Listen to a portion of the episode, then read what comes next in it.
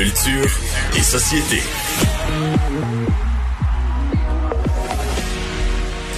Bonjour Anaïs. Bonjour messieurs. Alors euh, oui, les gens des salles de spectacle qui avaient célébré leur réouverture, c'est quand même seulement dans trois villes où euh, ça referme, mais quand même. Mais, des villes majeures. Ouais, quand même. Et j'ai parlé avec David Laferrière, qui est le président du conseil d'administration de Rideau, en fait, qui est l'association euh, professionnelle des diffuseurs de spectacles.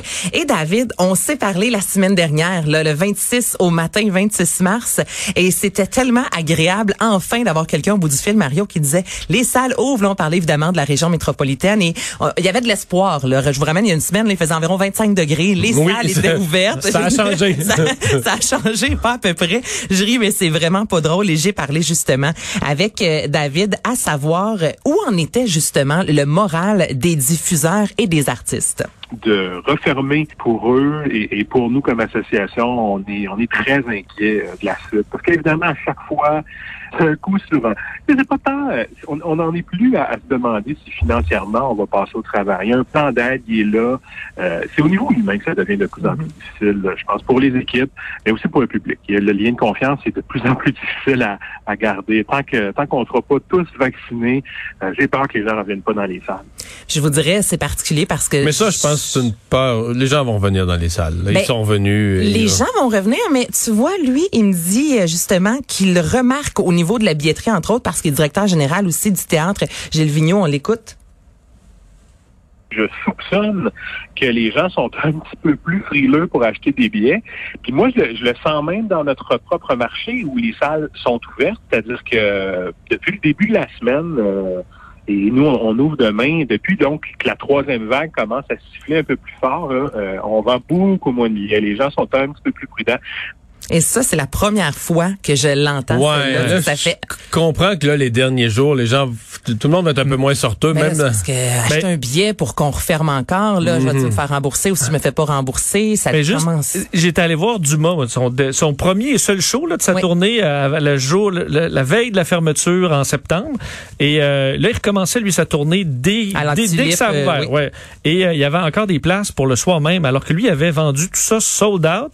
Euh, évidemment, les billets ont été remis en vente. Et euh, ce qu'on me disait, c'est que je pense qu'il y a beaucoup de Montréalais à Montréal qui se sentaient juste pas prêts, qui ont hâte d'y retourner, mais qui disent ouais, mais là, on, on sentait, on se sent pas en zone orange, on est en zone rouge, et que plusieurs avaient ce malaise-là à se retrouver dans des salles, et que ça veut rien dire sur le fait qu'ils ont le goût là, mhm. et ils veulent, et ils disent moi dès que ça va rouvrir, je vais y aller, mais t'es un peu tôt. Ouais. Mais moi, je pense c'est sûr qu'hier, ça a été un coup de jarnac pour tout le monde, donc même les régions oranges, les régions rouges avec droit d'aller au spectacle comme tout le monde a quand même eu une douche froide de dire ouais, ben, l'ordre de rester chez nous là, il aura frappé partout là, ben, absolument. Puis David, il y a une semaine, je lui posais la question, tu sais dans les prochaines semaines comment ça va? Est-ce que vous allez au niveau euh, de la programmation jusqu'à cet été? Puis il disait ben là le gouvernement, tu sais l'argent est là, on nous dit euh, allez-y, remplissez vos salles. Donc toutes les salles étaient vraiment sur un air d'aller, on voyait enfin un peu la lumière. Donc c'est ça personne mais personne l'a vu venir hier et c'est quand même euh, triste parce que c'est la première fois qu'il me mentionne vraiment. Là Anaïs, on a pour les gens. Il me semble que ça a toujours été au niveau monétaire, au niveau monétaire. Et là, c'est même plus au niveau monétaire. C'est le moral des troupes, autant des consommateurs que des diffuseurs qu'à Mané, on est à bout en bon québécois. Mais là où ils ont raison d'être inquiets, c'est certain, mettons, dans une région, avec la vitesse à laquelle ça a explosé le nombre de cas à Québec, à Gatineau, à mon avis, dans une région, quand le gouvernement va voir, mettons deux jours de suite que ça monte pour vrai, là. ouais, ils vont fermer tout de suite, là. Mais tu sais, toi, est-ce que tu achèterais des billets si je te dis euh, le 10-30, euh, dans un mois et demi, tu peux aller voir euh, Michel Pagliaro, peu importe. Est-ce que tu débourses ou tu vas attendre la soirée même, comme pour Dumas? Acheter des dernières minutes. Ouais, c'est ça, tu vas être plus à acheter dernière minute. Il y a un risque que ça. Mais si tu vas avoir ta place, tu peux réserver d'avance. Mais les gens sont échaudés aussi, là, tout le monde. Il y a encore des gens qui ont des billets pour des spectacles qui devaient avoir lieu ah en, mai ben, dernier. il y en a qui annulent littéralement, comme je vous ai fait entendre deux frères euh, cette semaine. Une grosse tournée prévue. Finalement, ça aurait été six spectacles seulement. Marie-Pierre Arthur qui finalement n'a pas pu partir sur la route. Donc, on, je pense que ça commence vraiment à se ressentir au niveau euh, de, de l'entrain puis de l'espoir. C'est un peu plus difficile.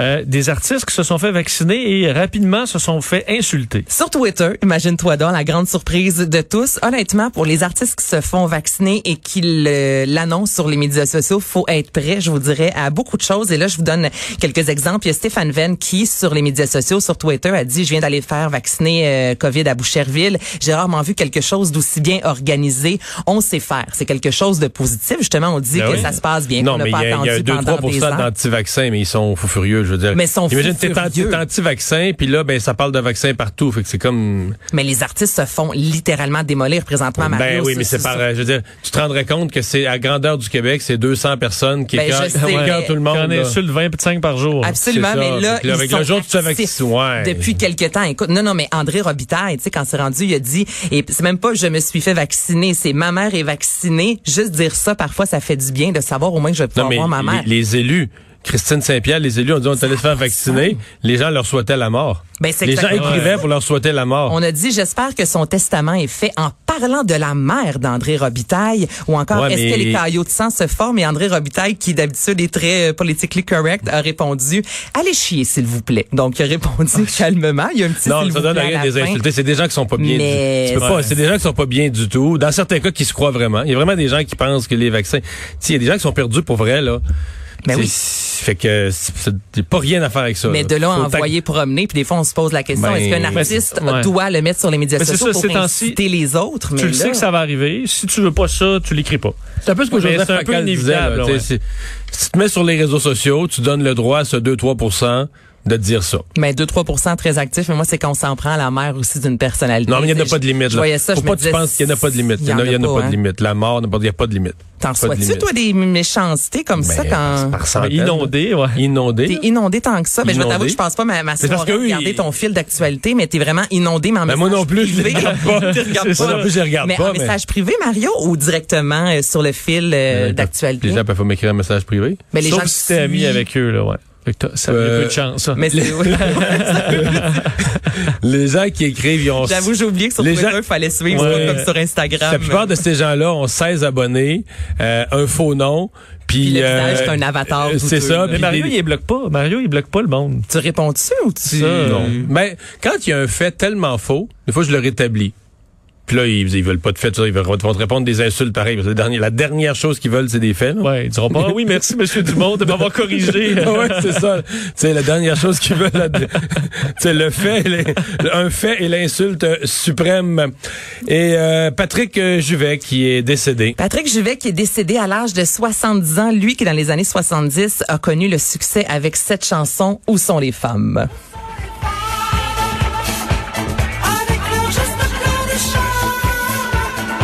As-tu dansé là-dessus, Mario? Non. Toi, Vincent? Euh, non, non, c'est pas dansé là-dessus. C'est rythmé, là, mais dans les bars, moi, ça, ça, jouait plus, là. Ça jouait plus. à ce moment-là, quand j'y allais. Il a connu vraiment un méga succès avec cette pièce-là qui était sur l'album Paris by Night. Même son cloche pour la pièce I Love America. Et Patrick Juvet fait partie de ces artistes-là qui a connu un franc succès euh, côté disco, qui allait à New York et euh, qui ensuite a eu beaucoup de difficultés à s'enlever justement cette image disco-là. Donc, il a été retrouvé dans son appartement à Barcelone. Son agent dit lui avoir parlé il y a trois jours que tout semblait bien aller. Et on n'a aucun détail présentement sur son décès, mais évidemment pour euh, les Français entre autres, c'est une c'est une perte parce que c'est une grosse chanson qui a vraiment marqué. Là, dans, moi, j'ai dansé là-dessus. Ah oui? Ah mais oui, absolument. Dans mes listes de les boîtes à gogo? dans les boîtes à gogo? Dans mon salon. Mais, c'est dans, dans, quelles années, mettons, que cette chanson-là est à son sommet? 70. Fin vraiment. 70? Ouais, ouais. dans les années 70. tu parais pas ton âge. ouais, c'est ça. J'ai de la bonne crème. Oui. Ça. Donc, tu l'as, c'est ça, tu l'as réécouté, tu l'as retrouvé dans les. Euh, mais j'ai travaillé 20 dans les vieux mois à Boom, hein, donc euh, c'est une station où il y avait, c'est ça, toute cette Je pensais que c'était un, huit pistes de tes grands-parents que tu avais retrouvés. Oh, ça aurait pu aussi, mais non, ben non. Merci Anaïs. Salut.